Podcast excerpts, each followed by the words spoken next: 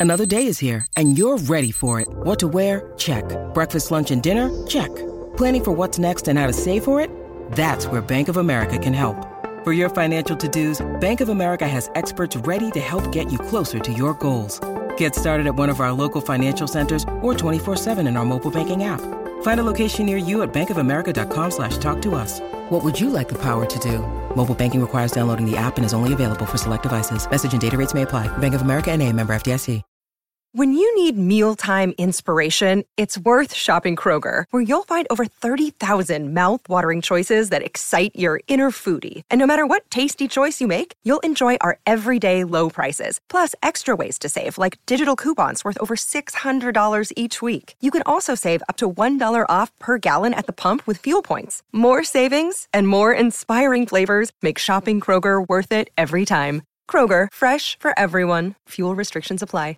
With threats to our nation waiting around every corner, adaptability is more important than ever. When conditions change without notice, quick strategic thinking is crucial. And with obstacles consistently impending, determination is essential in overcoming them. It's this willingness, decisiveness, and resilience that sets Marines apart. With our fighting spirit, we don't just fight battles, we win them. Marines are the constant our nation counts on to fight the unknown. And through adaptable problem solving, we do just that. Learn more at marines.com. Are you still up for the cup?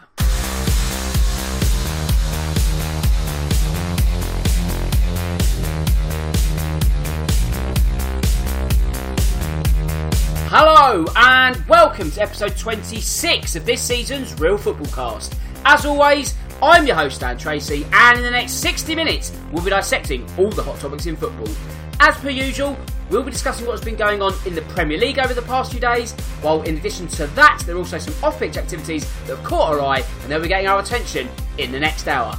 It's been another incredible week of football, and this week we've once again got a full house, and that means leading the line and wearing the captain's armband is Carl. So, Carl, how have you been since we last spoke? Yeah, really good, thanks, Dan. Uh, another interesting week of football, so looking forward to getting into it all. Fantastic. Of course, I cannot forget your strike partner, either, and that means that the supply line will be coming from Drew this afternoon. So, Drew, how have you been this past week? I'm doing well. Thanks for asking, Dan. I'm excited to have my strike partner and Carl back up here because I think as a duo, we are lethal here on this show, and I'm happy to be back. Yes, let's hope you're both firing on all cylinders this afternoon. Right, so best do the social media bits first, otherwise we'll be talking into the abyss once more. So first, if you want to get in touch with me, you can. That's on Twitter, at Dan Tracy, 1983. Also, the podcast has its own account, which is at Real Football Pods. If you want to become a shareholder, all you need to do is follow and join this very elite members club. You can find me via Apple by searching for Real Football Cast. If you use that platform, do not forget to subscribe so you don't miss a single episode. And also, leave a review. And if you're not a fan of all things Apple, you can find me on SoundCloud and Acast. Well, the easiest way to find all the links is by going to realfootballcast.com. As you should know by now, the Real Football Cast is sponsored by Loserpool. And what is Loserpool, I hear you ask? It's the company behind the game Last Man Standing, one which is free to enter, and we have a brand new prize pool, and it again stands at £1,000. If this has grabbed your interest, be sure to visit loserpool.com and create an account. The odds of winning are great, but they're even better if you sign up. Right then, it's time to go live. And where should we go first? It seems as if replays are the main talking point this weekend, and with the fourth round sort of almost been and gone, well, I guess it has in that first phase, Carl, it seems to be a clamour for them to be scrapped. So Liverpool are one of the clubs that will have to do it all over again in a week or so, but they're taking a rather different approach, shall we say. I can understand, and I guess you will as well, that perhaps not playing your senior players is not the worst crime. However, when the manager comes out and says, well, I'm not going to be there either, that sets a rather difficult precedent, doesn't it? Yeah, I think um, obviously you know when Klopp did this for the you know club championship, they didn't really have a choice, did they? You know they were put in a difficult position. Um, whereas this time, obviously, there's no real reason why Klopp at least shouldn't be in the dugout, um, at least managing that side. Um, So for me, I would sit there and say that yes, I have no issue if they want to field a weakened team. Um, that that's entirely up to them, in my opinion. But I do have an issue when the manager says he's not going to be in the dugout um, at all to oversee that game. And that is where I do think the issue for most people probably comes in the fact that it should be we don't mind you fielding the kids, but at least show some dignity by being in the dugout yourself and kind of managing that team. Um, and that is where I think you can look to say, well, hold on, this is where it suddenly starts looking a little bit wrong.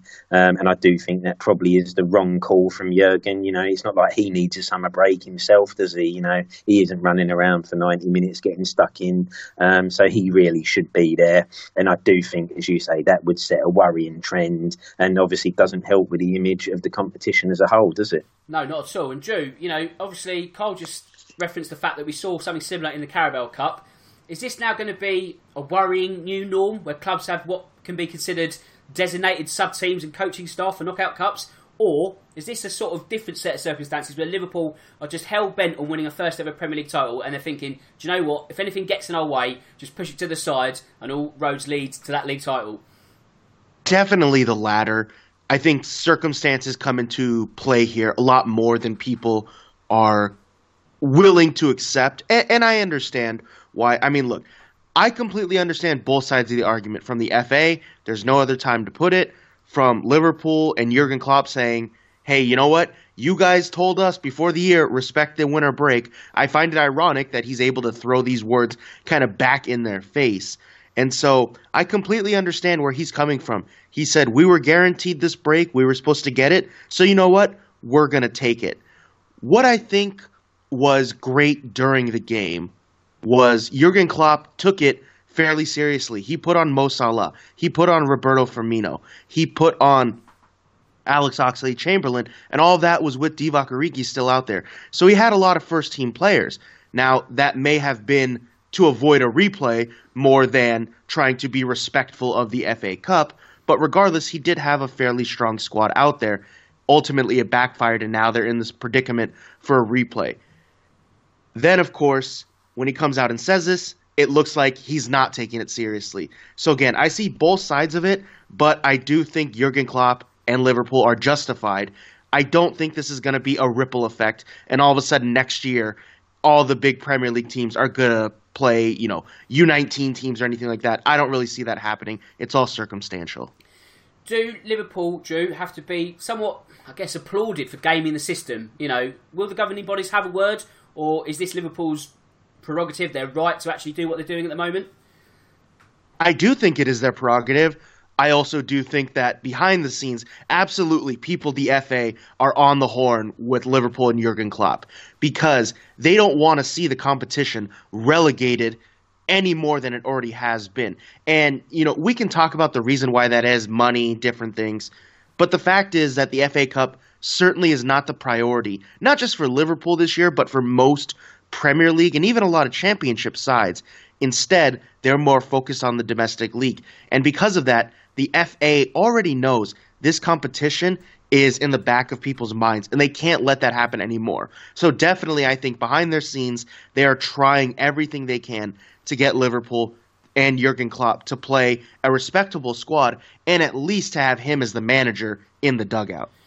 Carl, at the same time, will the governing bodies, or the FA in this um, case, will they have to take it on the chin slightly? Because if they poke the bear too much and you know really go at Liverpool and Man City, for example, will those two clubs turn around and say, "Do you know what? If it's going to be like that, we, you're just going to get a reserve team at best next season"? Yeah, I think so. Obviously, because yeah, as you say, the other side of it is that Jurgen is going to say, "Well, hold on, we've been told this is a winter break around this period." Um, and as you say, you poke the bear, um, and the bear normally ends up responding after a certain amount of time, doesn't it? You know, the more you push it, the, the more you'll get a reaction. So I do kind of think there is a, a little bit where they'd have to be careful. But like I say, you know, I, I think we're seeing a longer picture, but I, I, would have said, you know, listen, you know, we can understand if you feel the weak inside, but at least show, you know, at least at least you, if you're in the dugout, it doesn't look so bad. And I don't really see why Jurgen can't be there, but I do think they'll tread reasonably lightly because, yeah, they, they don't want these teams then taking a longer view of, well, you wait till next year then. Um, so yeah, I, I think there'll be a softer approach as such. And Carl, I'll stay with you then. So if we talk of designated teams you know how the Champions League will name a pool of players, so you'll get a designated group of say 23 with unlimited kids. could you see something similar happening in the FA Cup next season, where you know you name a group of say 25, 30, and then at least that way the fans aren't necessarily shortchanged. Everyone knows what they're working with, and there's no sort of dramatic chopping and changing at certain rounds of the competition. I don't think we will. I don't think they'll change it too much just based on this. As Drew said, I think, you know, they might just see this as being maybe a one off and they'll see what happens next year. The one thing I would sort of say, um, when you look at it from a fan's point of view, is if you know teams are going to field um, youth sides or weakened teams, then the only thing I feel for the sort of everyday fan is that the prices that people are going to be charged for that game should then kind of reflect what they're going to see.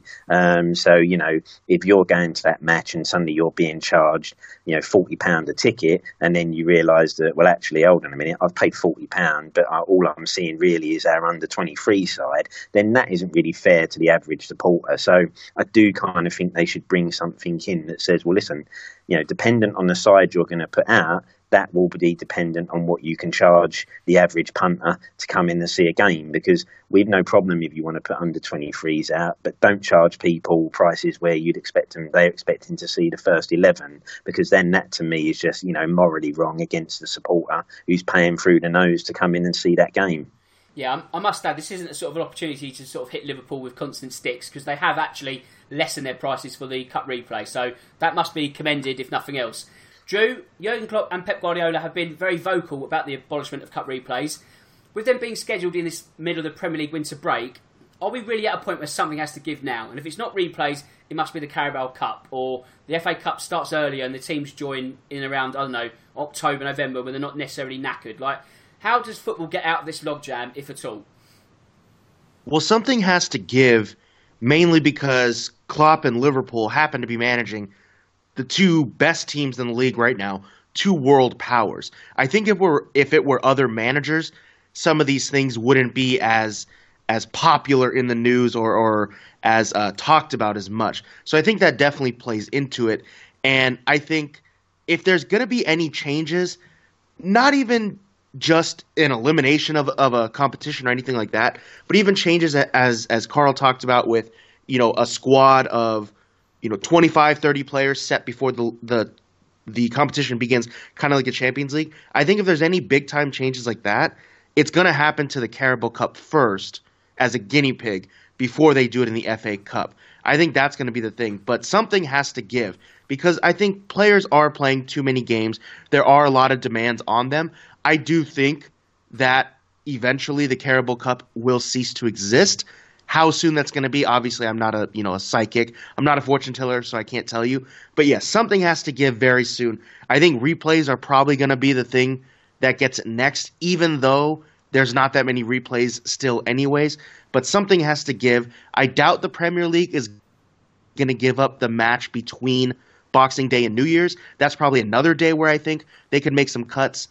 I know this isn't generally allowed by UEFA, but maybe if they played during the Champions League when in the round of 16 when the Premier League teams aren't playing because remember those are split over a month, not just 2 weeks. I know UEFA heavily frowns upon that, but maybe that's something that the FA in England have to look into. But something has to give because players are playing too many games. And if teams aren't taking the competition seriously, then there's really no point in even having it because there's no integrity within it anymore. Absolutely. And Carl, people will look at the comments of Klopp and Guardiola and say, oh, this is just two foreign managers sticking their nose in, trying to make away with tradition. However, Karl Robinson of Oxford, you know, this is a League One team, he's also said that cup replays aren't necessary because you have to consider that Oxford in League One will play six more matches before the playoffs than their Premier League counterparts. So it does seem to be an issue up and down the league ladder at the moment, doesn't it? Yeah, I mean, and we saw it as well with Brentford at the weekend, didn't we? You know, they made six changes and left out their, their main goal scorers for that game. And I think even their manager came out and said after the game, didn't they, that although they started chasing it in the second half, if they'd equalised, they probably would have just thrown everyone up front in, in an attempt possibly to, to see if they can be a goal for either side because they just didn't want the extra game. Um, and it does look like now, you know, more and more teams, and it's not just Premier League sides, um, are focusing more on what they're doing in their current league rather than in their cups. Um, and you can't blame them. Um, the league is where it's all at, isn't it? You know, and if you're fighting for survival in your league or you're pushing for a title in those, you know, divisions below the Prem, they're your real money spinners. So, you know, you're not going to risk possibly losing out on 150 mil or something to come up to the Premier League if you can for the sake of winning the FA Cup and possibly a couple of million pound prize money. Um, so you can understand it. It's disappointing because, you know, those are the sides that you think, well, surely this would be a competition you should want to be in for the glamour of it but it just goes to show money football's moved on and it's the money that kind of talks now. And it's not just the premier league sides who are thinking about that. Teams from lower divisions are also prioritizing their league form and their possible you know promotion or relegations over something like the fa cup. I personally think the league cup will be the first one that goes. You know it disappeared for a while before didn't it? Um, most other continents don't have two cup competitions i'd be very surprised if we don't see the end of the carabao Cup in the very near future.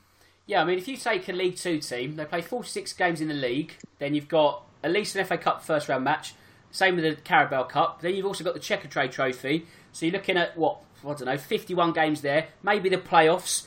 It's absolutely absurd. And you've got to think also, League Two team will probably have a squad of 19 senior players, so you can understand that they're at bursting point as well. And Drew, when it comes to the smaller teams, of course, they're always going to be grateful of earning a replay, especially if it takes them to Anfield. Shrewsbury being the perfect example of that.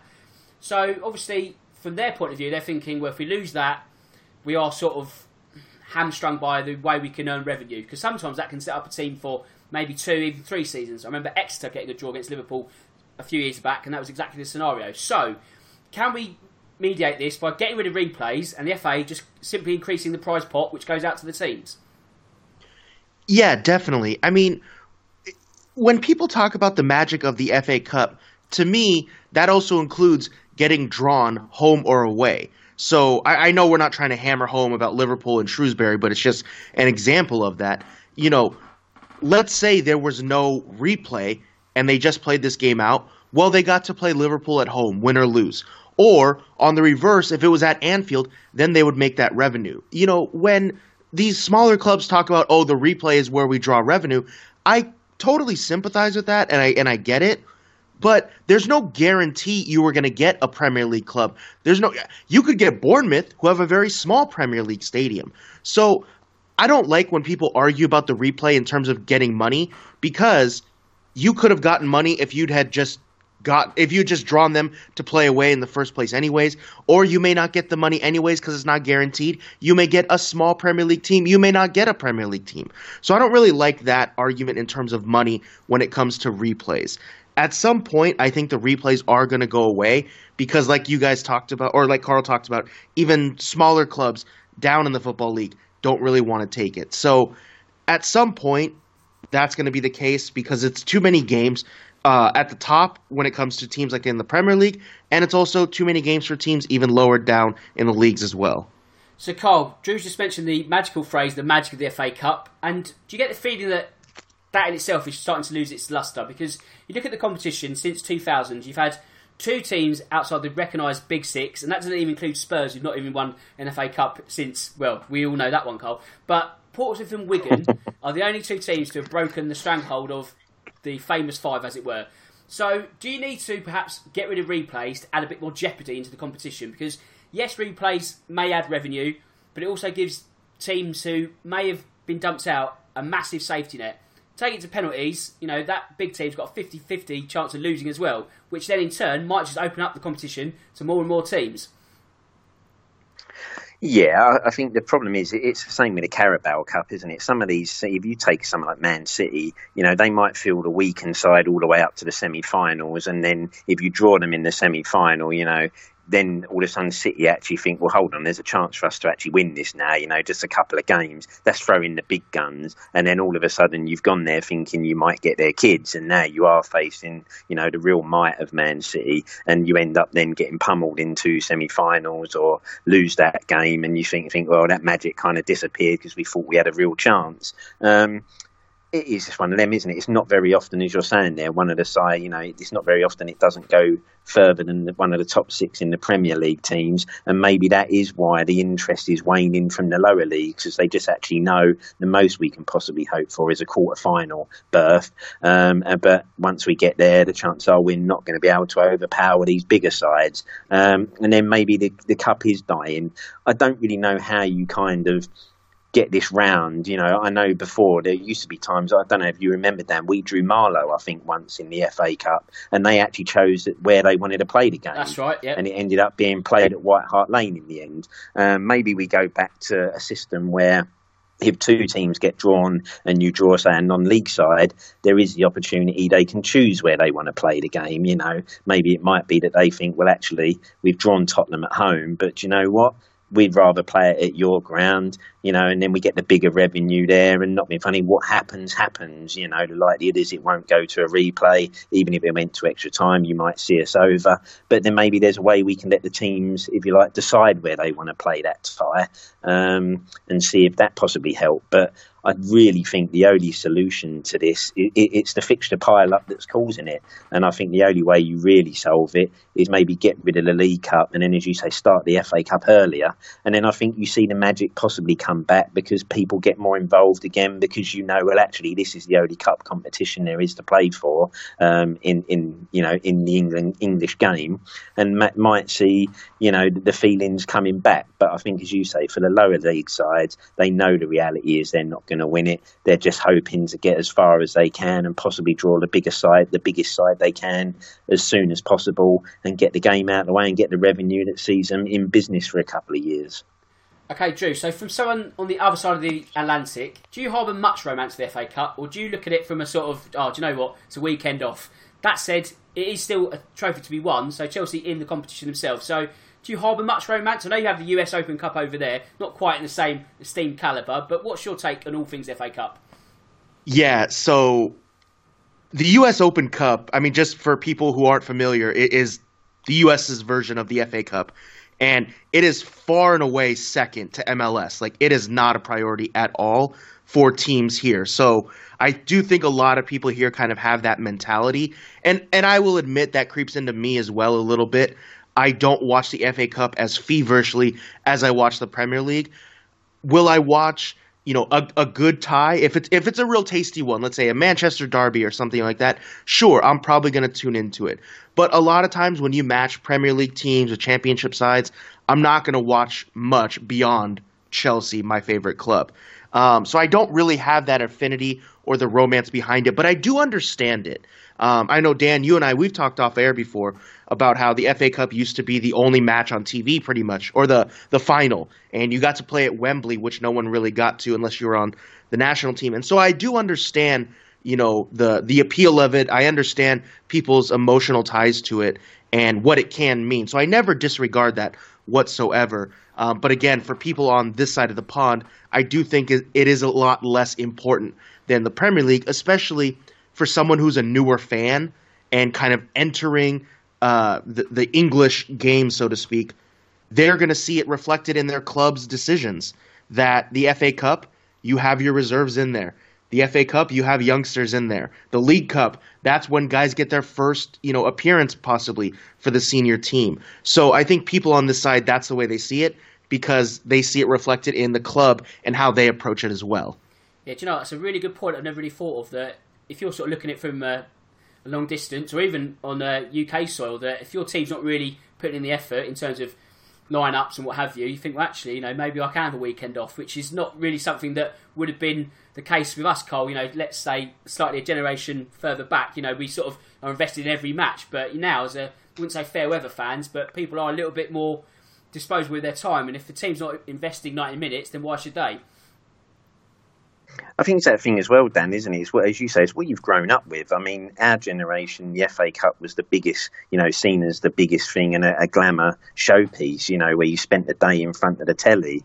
Um, nowadays, you know, the modern generation of fans have grown up with the Champions League and Premier League. And as you say, if, if no one's really their team hasn't taken the cup seriously over a certain amount of years, then obviously each season you kind of think, well, we're not interested in that Champions League or Premier League. That's all we really care about. And I think obviously that that is just unfortunate that that's what's happened over the years. You know, for us it still holds a, a kind of magic, um, but for the younger generation of fans supporting, you know, say City or Liverpool teams like that, um, it's just not important to them anymore. And I'm afraid it, it's not an easy solution to get that back, is it? That magic back. You know, we've had lots of things over the years. Do you attach a Champions League place to that competition? But then what does happen if a Wigan win it one year again, and suddenly now you're going to throw them into the Champions League and everything with the coefficient and stuff like that? So yes, no real, absolutely, no real easy. no, yes, no. Yeah, Put Wigan that's the in- trouble, isn't it?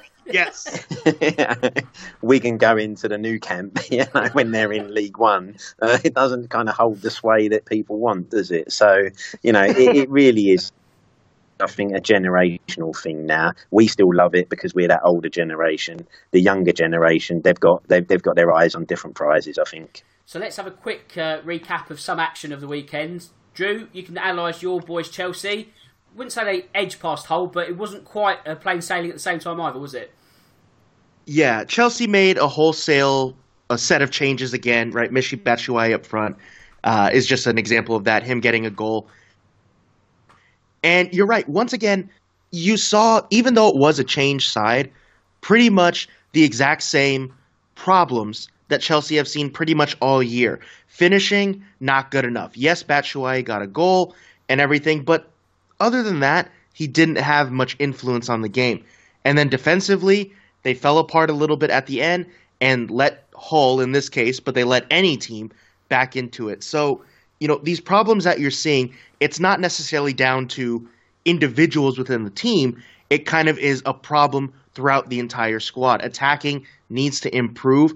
And if Tammy Abraham's going to be hurt long term, it definitely looks like Chelsea's going to have to buy someone or at least get them on loan for the next six months for the end of this year. And then defensively, they have to improve as well. Set pieces continue to be a nightmare, and it seems it doesn't matter what competition Chelsea are playing in. If it's Champions League, Premier League, or domestic cup, they can't really put teams away, and that's become a worrying problem. I think if you're a Chelsea fan, the biggest question right now is can they really hold on to fourth place? Because if they continue to have problems at the back and let goals in late, I think they're going to really struggle, and it's going to be a tight race for that last Champions League spot.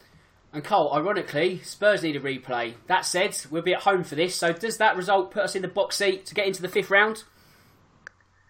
Uh, you'd like to think so, but I think I guess you know Southampton uh, are not playing too badly lately, so I, I, still think you know that game is up in the air. You know, it, it it really could go either way. I think you know we saw at the weekend. You know, Spurs had some good chances and could possibly have put the game to bed in the first half, but then you know second half we kind of let it slip a little bit, and Southampton came back strongly, and you kind of got the feeling that a goal was coming. Um, they missed, you know, some good chances just before they got the equaliser. Um, so I think that one's still a little bit in the open, but you'd like to think home advantage gives Spurs that slight edge that hopefully will see them through and put us into the next round with a home game at Norwich, um, which then obviously again you're sitting there thinking, well, that again puts us in the driving seat, and then you're in the quarterfinals. But you know, knowing the way Spurs are playing this year, I wouldn't want to get too far ahead of myself because Southampton could come and put a real performance on, as we've seen they've done before away from home this season. Yeah, have to be one step at a time for Spurs. And Carl, I'll stay with you very quickly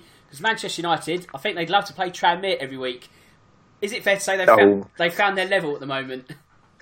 Well, Jesse Lingard might have done, that's for sure. Um, you know, We have but- his landing spot for a transfer this this January. Yeah, I think that was one of them games when it, you know, you sitting there before the game thinking, oh, you know, dodgy, dodgy pitch, um, you know, this this could be a tricky tie, but they kind of brushed them aside. Um, and like as you say, Dan, I, I, they probably wish they could play a team like that every week. Um, but they're through. I think that'll be all they care about. Um, it could have been a tough game, but they kind of made easy work of them, so they'll be quite happy. And Drew, very quickly, we'll go to the Etihad. I mean, Man City versus Fulham.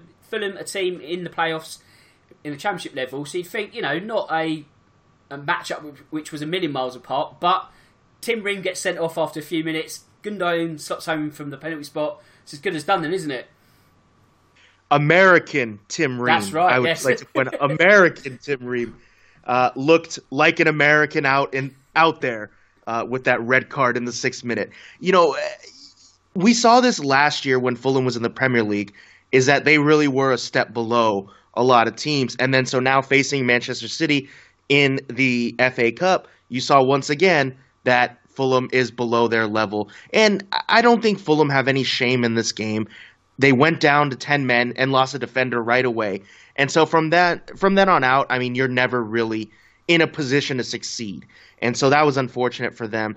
I actually think for Manchester City, the biggest thing from this game is Gabriel Jesus being taken off penalty duties as he stated after, right? He won the penalty, but he didn't take it. He's missed his last 3 for club and country. He hasn't hit one in any competition in over a year for club and country. And so he's struggling from the spot. He says he wants to win it back and earn that spot from Pep, but it's hard to see it happening because he is an awful penalty taker. And although he could have taken it in this game and it wouldn't have mattered, I think down the stretch, there's no way he takes another penalty this year, FA Cup or not. Right, usually we pay the bills on the other side of half time, but we've got something different in the second half, so we're going to do it this moment. Now, Carl, the pundits, the press, they're all saying, can he do it? Can he go unbeaten this season? You've got 10 already. What have you got for me for number 11? What's your 11th potential loser pick in a row? My 11th Dan, I'm going to go for Burnley, um, playing Arsenal at home. Um, but I think, oh, you know, Burnley not been playing great recently, although they got that win at Old Trafford. I think Arsenal may just get a result. So I'm going to go out there and I'm going to pick Burnley um, as my next loser. Okay, I mean, from here on in, they're going to get tougher and tougher. So is Burnley going to be the team which finally trips Cole up? Drew, you were tripped up a fortnight ago as you picked Leicester, ironically, to beat Burnley. So what have you got for me this week? Yeah, I'm going to ease back into things. I'm going to take a nice one that's going to help me get back on track. I'm going to take Southampton, guaranteed losers at Anfield against Liverpool. I thought that might be the case. That's a good suggestion. Oh, to be honest, there's not really a great deal that sort of stands out in terms of. Uh, there's a lot of bitty games where teams are relatively equal, which doesn't make life too easy for me. And that means I am. Do I go sacrilege or not? Yes, I'm going to go for Tottenham to lose at home to Manchester City. Now, Cole, I know you've played this card before, so don't lambast me too much. I'm also looking at it from a reverse psychology point of view. So if I go in with a low expectation, anything more is a bonus. So it pains me to say it, but I just think all the other games, you know, Leicester Chelsea could go either way. And I think if you look at all the other fixtures, they are very evenly matched, and you could see quite easily away teams getting something or what have you. So, not to say that Tottenham might not get anything, but I just do feel that out of the picks, it's going to be Man City to um, to edge that one. So let's recap. Cole is on 20 points this season. He's going to go for Burnley to lose at home to Arsenal. Drew is on 16, so he's four behind. He's going to go for Southampton to lose away at Liverpool. And I, somewhat begrudgingly, to go for Tottenham to lose at home to Manchester City. And I'm on 10 points, so I really need to pull my finger out quickly. Right, that is the first half. Don't go anywhere because the Transfer Tavern is going to be open for business and we'll be back very soon. Your accumulator letting you down again. You've cashed out early. And you just can't win. Prehistoric football coupons? Nah. Have a think about it. Why not play a new way? At Loserpool, pick a loser and win a thousand pounds in a last man standing tournament. Be a loser and win at Loserpool. Enter for free now. Visit loserpool.com. Right, I hope you're still there. As I just mentioned, the Transfer Tavern is open. So pull up a chair, pour yourself a drink, because we're going to be talking transfers for the next half an hour. So the basis of this sort of transfer tidbits, a bit like Sky Sports News, where they just talk and waffle on all month about who's going to go where. We're going to try and compact that down to 30 minutes or so. So what I've done is I've sort of scraped all the transfer news off the BBC gossip column for the last sort of three or four days, and we're just going to literally rattle through them. We can discuss potential moves, debunk ones which are going to be sort of very fanciful, so on and so forth. So let's go for a relatively easy one. Carl, I'll start with you. Arsenal, they're expecting an approach from Barcelona for Pierre Emerick Aubameyang. Now, can you see that happening in January moreover, can you see that happening at the end of the season? I couldn't see it happening in January because I don't think Arsenal can afford to lose someone like him this season. Um, and I think they probably will ask for an astronomical fee um, to let him go. But there are rumours of that he's a little bit disgruntled. Um, so it, I wouldn't be surprised, possibly, if that could be resurfaced in the summer, but definitely not for January for me. Okay.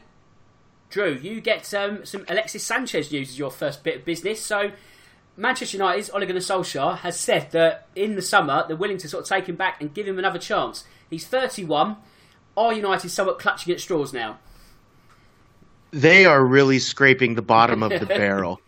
And, and I don't mean that as a shot at Alexis Sanchez, him personally. I more mean it as he failed to prove himself there. He had his opportunity, and now being older, I don't think he's going to become any better after returning from Italy. So I don't really see this happening. However, if they are actually intending to bring him back, then I do appreciate Solskjaer kind of getting out in front of it and praising the man right away and making sure that kind of positive idea uh, is always out there if this does indeed happen. This to me sounds ridiculous. If I'm Manchester United, I'm not looking to the past in Alexis Sanchez. I'm looking to the future on the pitch, of course, maybe off the pitch as well. So this to me is crazy. There's no way this happens unless, of course, unless of course Ed Woodward is still in charge and he's taking crazy pills, which he might be. Well, nothing's uh, given at Manchester United. That could be the case. In terms of Manchester United, Cole, they have been somewhat frustrated in the transfer market this month. Bruno Fernandes, the prime example of that, it's almost saga territory now. Can you see them coming in with a final offer before Friday and finally getting this one over the line? Yeah, this is a difficult one, isn't it? I kind of think that obviously the price tag has now put them off, um, and they may sit there and think, well, actually, we'll just wait till the summer now to go back in for this one because we're not going to be held to ransom over a price tag. You kind of think if it was going to happen, it would have happened um, by now. But, you know, this one, like I say, would be 50 50 for me. It could go either way. They'll either see that they need him um, and make that move and pay the money, or they'll just say no. Maybe we sit tight till the end of this season. You know, hopefully they try and get Pogba back.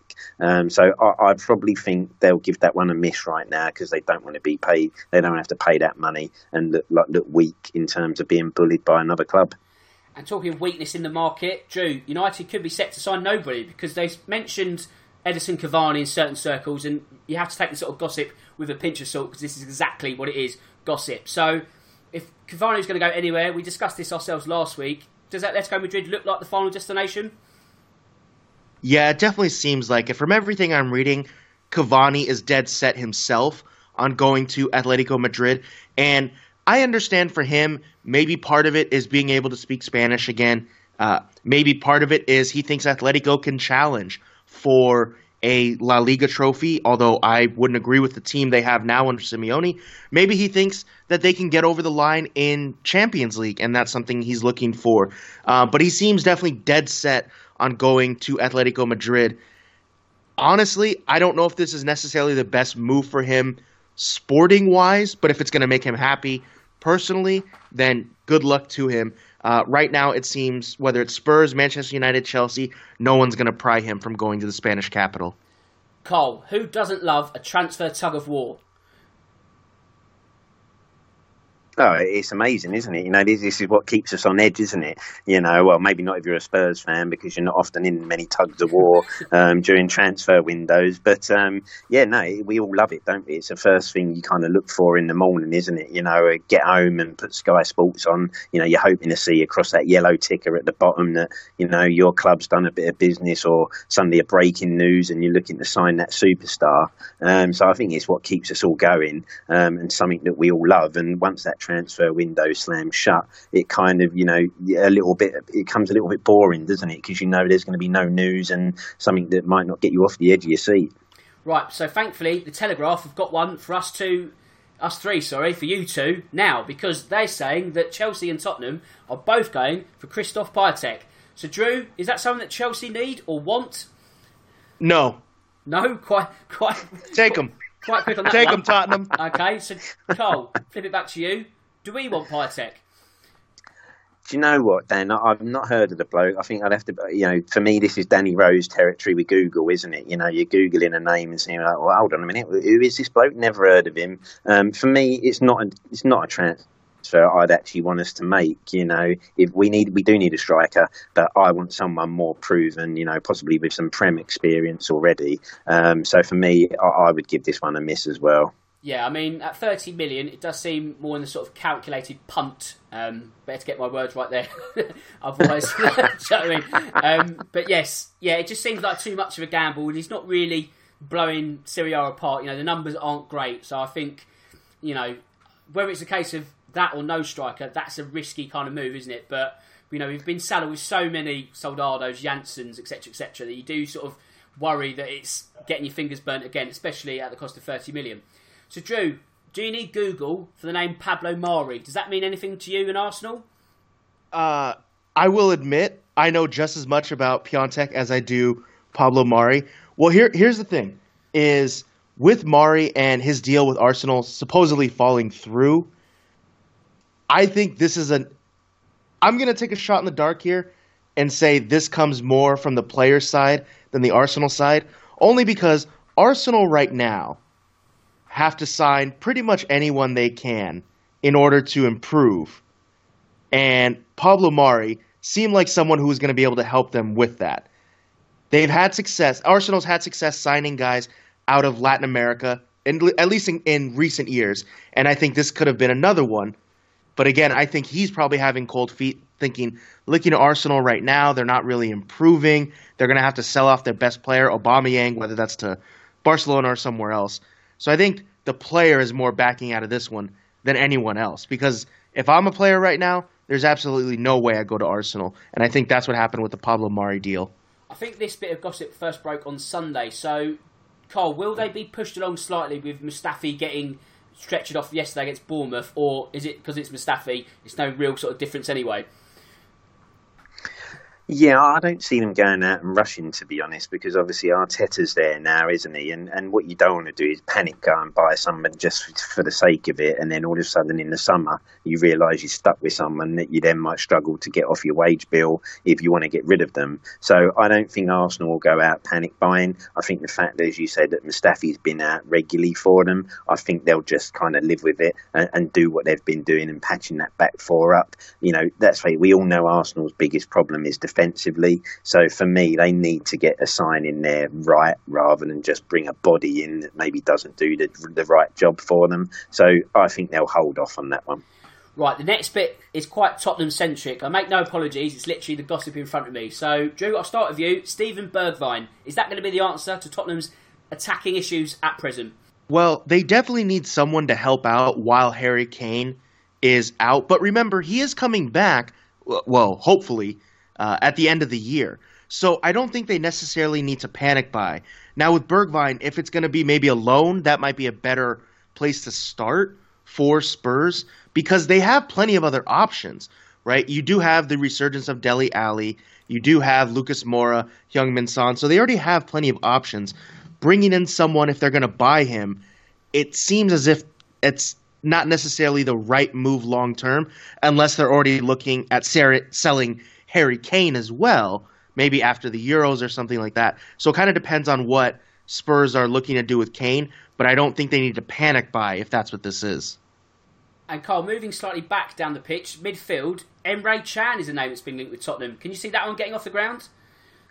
No, I don't. I don't think I see that signing happening. To be honest, um, I, I, think that's just a you know someone's thrown that name out there, haven't they? Um, I can't see us making the bid there, given the fact that you know the wages and everything involved, and, and we've got I think you know some players that can cover in that area. So I don't think Daniel Levy will be looking to push that one through. So I think someone's just come up with the name there, um, but I think that's wishful thinking.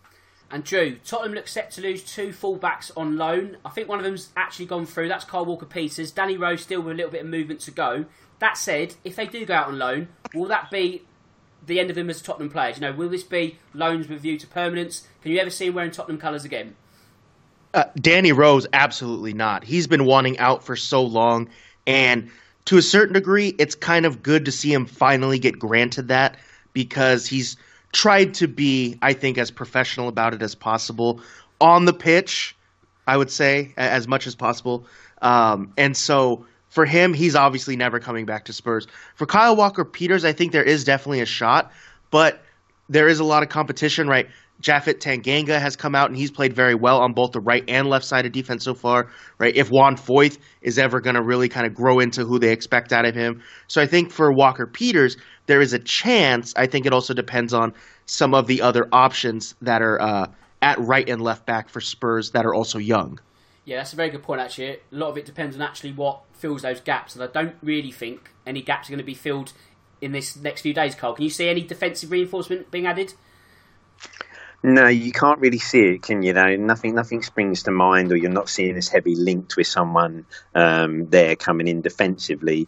Um, so I, I, think again, it's one of them situations that they're gonna, they're not gonna rush it. Um, they'll probably just get by with what we're doing now till the end of the season, and then obviously look to have that kind of ship out and play new players in for Jose for, to work with over the summer. Um, so yeah, I, would be very surprised if we bring some defensive cover in at the moment. I think as we say, Tanganga's come through, who can now play either side or or centrally. So I think they'll probably just look to kind of make do now to the end of the season. Um, but you know, going back to Kyle Walker Peters, I think we mentioned it last night. Dan, you know, I don't think we'll probably see him in a Spurs shirt again. You know, if the loan goes well, I think he'll get a permanent move at the end of it. Um, and I think unfortunately for him, his time possibly was you know a couple of seasons ago didn't really make the jump. Should have gone on loan then. Um, so I'd be surprised if we see see him um, back at Spurs. I, I, and, and, to be honest, good luck if he gets a move because he probably he needs regular first team football. Yeah, absolutely. And Carl, I'll stay with you. You mentioned Tanganga and his emergence, and that emergence has perhaps knocked Juan Foyth down the pecking order slightly.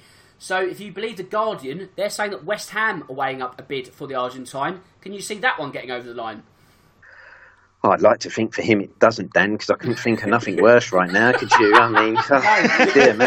Uh, I think I'd rather be a bit. I think I'd rather be a bit part of Spurs than go there. God, dear me. Um, no, I think as you say, unfortunately, the emergence of Tanganga has probably pushed Foyth down the pecking order a, a, little bit. You know, I think now you've probably got Sanchez, Tanganga, and then Foyth. Where I think this year lots of us were thinking he'd come through and play it right back, uh, but doesn't look like Jose fancies him there. So there may be a move on, but you know, again, that may just be a loan move. But I like say, I sincerely hope for his sake it's not uh, it's not West Ham because, well, you know, you may as well end your career there, mightn't you? There you go. Drew, we spoke last week about Pepe Reina at Aston Villa, and it seems, if you believe Talk Sport, which is a dangerous move to make, that Dean Smith might be trying to get the, uh, the Liverpool band back together because he's been linked with a move for Daniel Sturridge, almost a forgotten man of sort of English football. 30, um, playing at Trabzonspor in Turkey. He scored four goals in nine appearances this season. So I think once again, injuries and form has curtailed him once more. Four million or so, could that be good business for the Villa?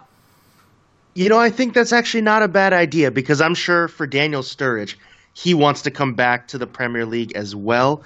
And so I think that's actually a, a good price range for Aston Villa.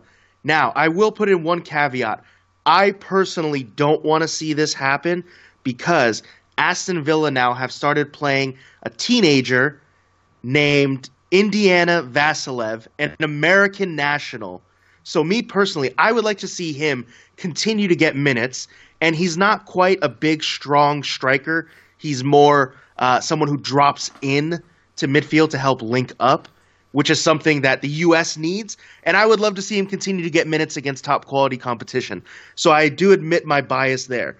But again, from Aston Villa's side, wanting a big striker up front, or well, as big as they can get, I guess. Daniel Sturridge, I think, isn't a bad name, and at four million pounds, not a bad price range. I could definitely see this happening.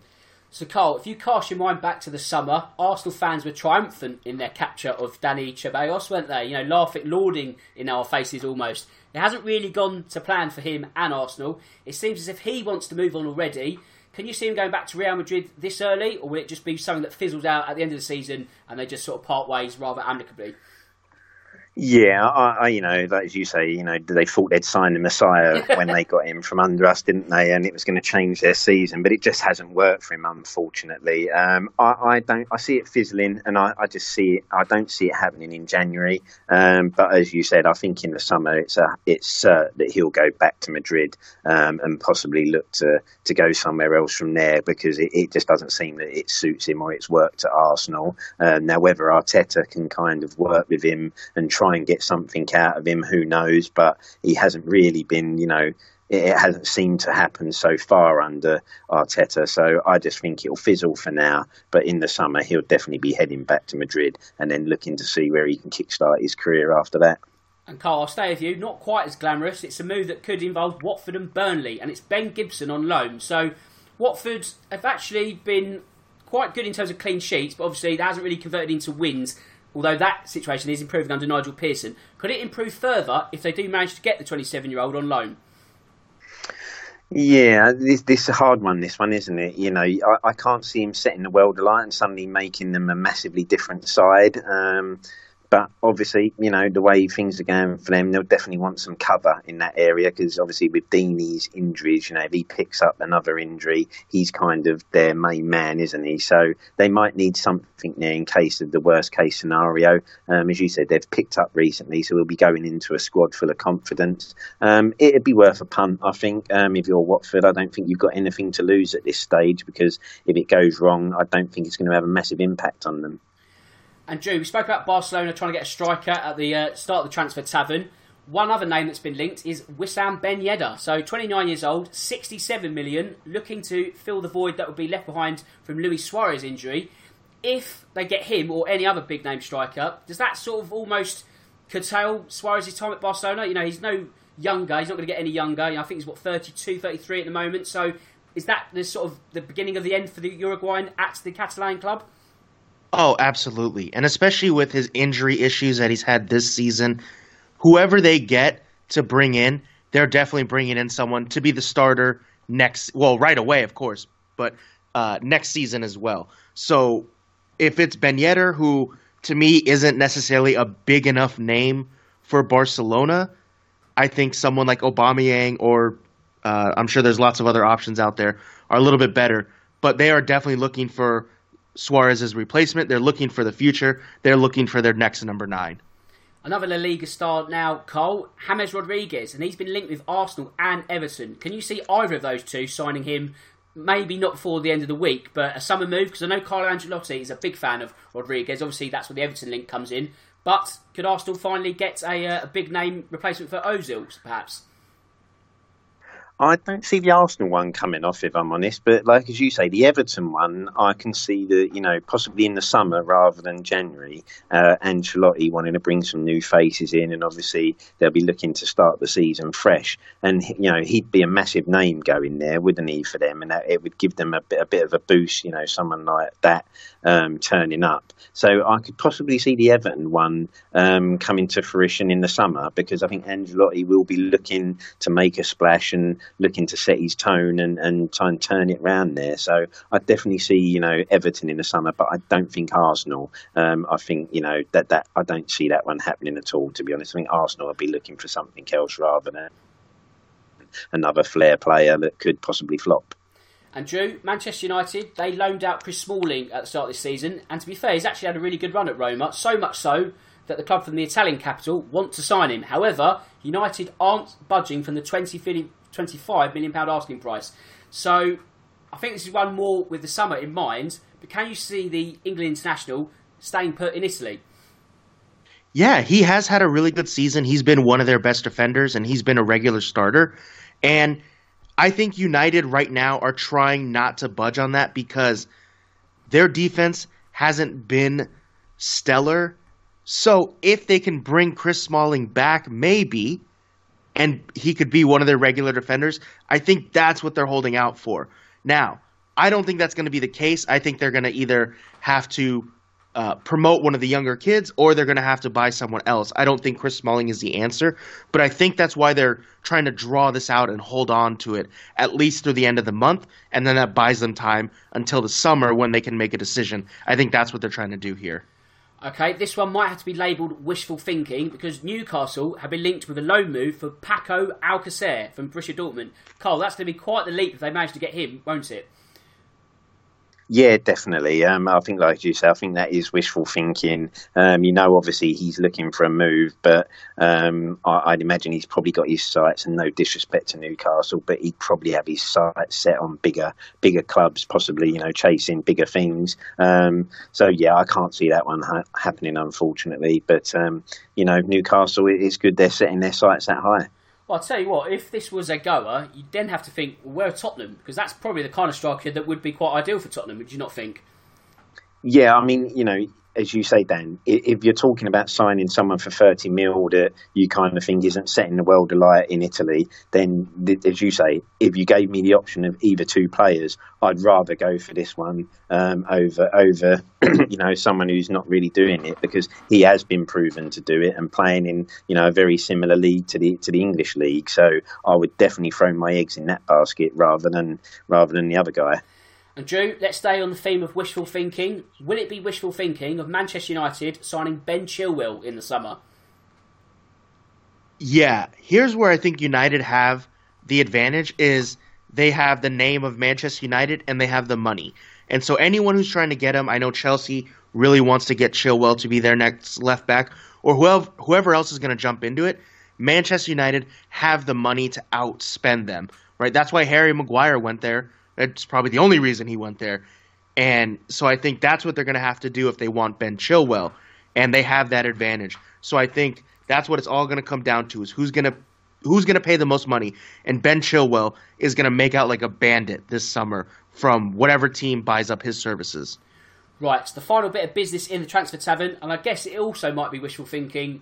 Carl, it goes to you. Will Tottenham land Gareth Bale before the end of January? No chance. There you go. That's what it needed. I mean, Levy would have a fit when he sees the wage request. I think. Yeah, I think... no, no chance. It is. It, it, would be lovely, wouldn't it? What what a boost that would be. But I just think the numbers are too far out there, um, and I don't see our chairman, who's reluctant to spend money anyway, suddenly pushing this one through.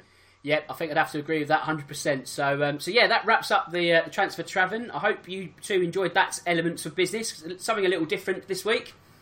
Yeah, yeah, absolutely. brilliant, Dan. Brilliant. You've just crushed my dreams now, unfortunately. Well, I'm so sorry, sorry, Carl. Nothing personal, but um, right then. So hopefully, I haven't crushed your dreams so much that you don't want to come back next week. No, definitely looking forward to it, mate. Really enjoyed this one. Fantastic. Yep, absolutely, and I'll be here as well. Excellent. Right then, with that said, it just leaves me to say that my name's Dan Tracy. This is the Real Football Cast in association with Loser Loserpool. And until next time, goodbye.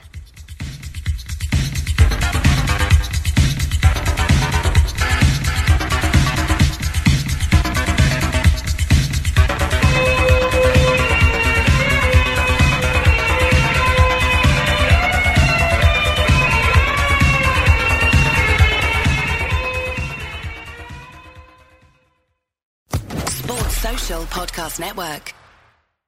With the Lucky Land slots, you can get lucky just about anywhere. This is your captain speaking. Uh, we've got clear runway and the weather's fine, but we're just going to circle up here a while and uh, get lucky. No, no, nothing like that. It's just these cash prizes add up quick. So I suggest you sit back, keep your tray table upright, and start getting lucky. Play for free at LuckyLandSlots.com. Are you feeling lucky? No purchase necessary. Void where prohibited by law. 18 plus terms and conditions apply. See website for details.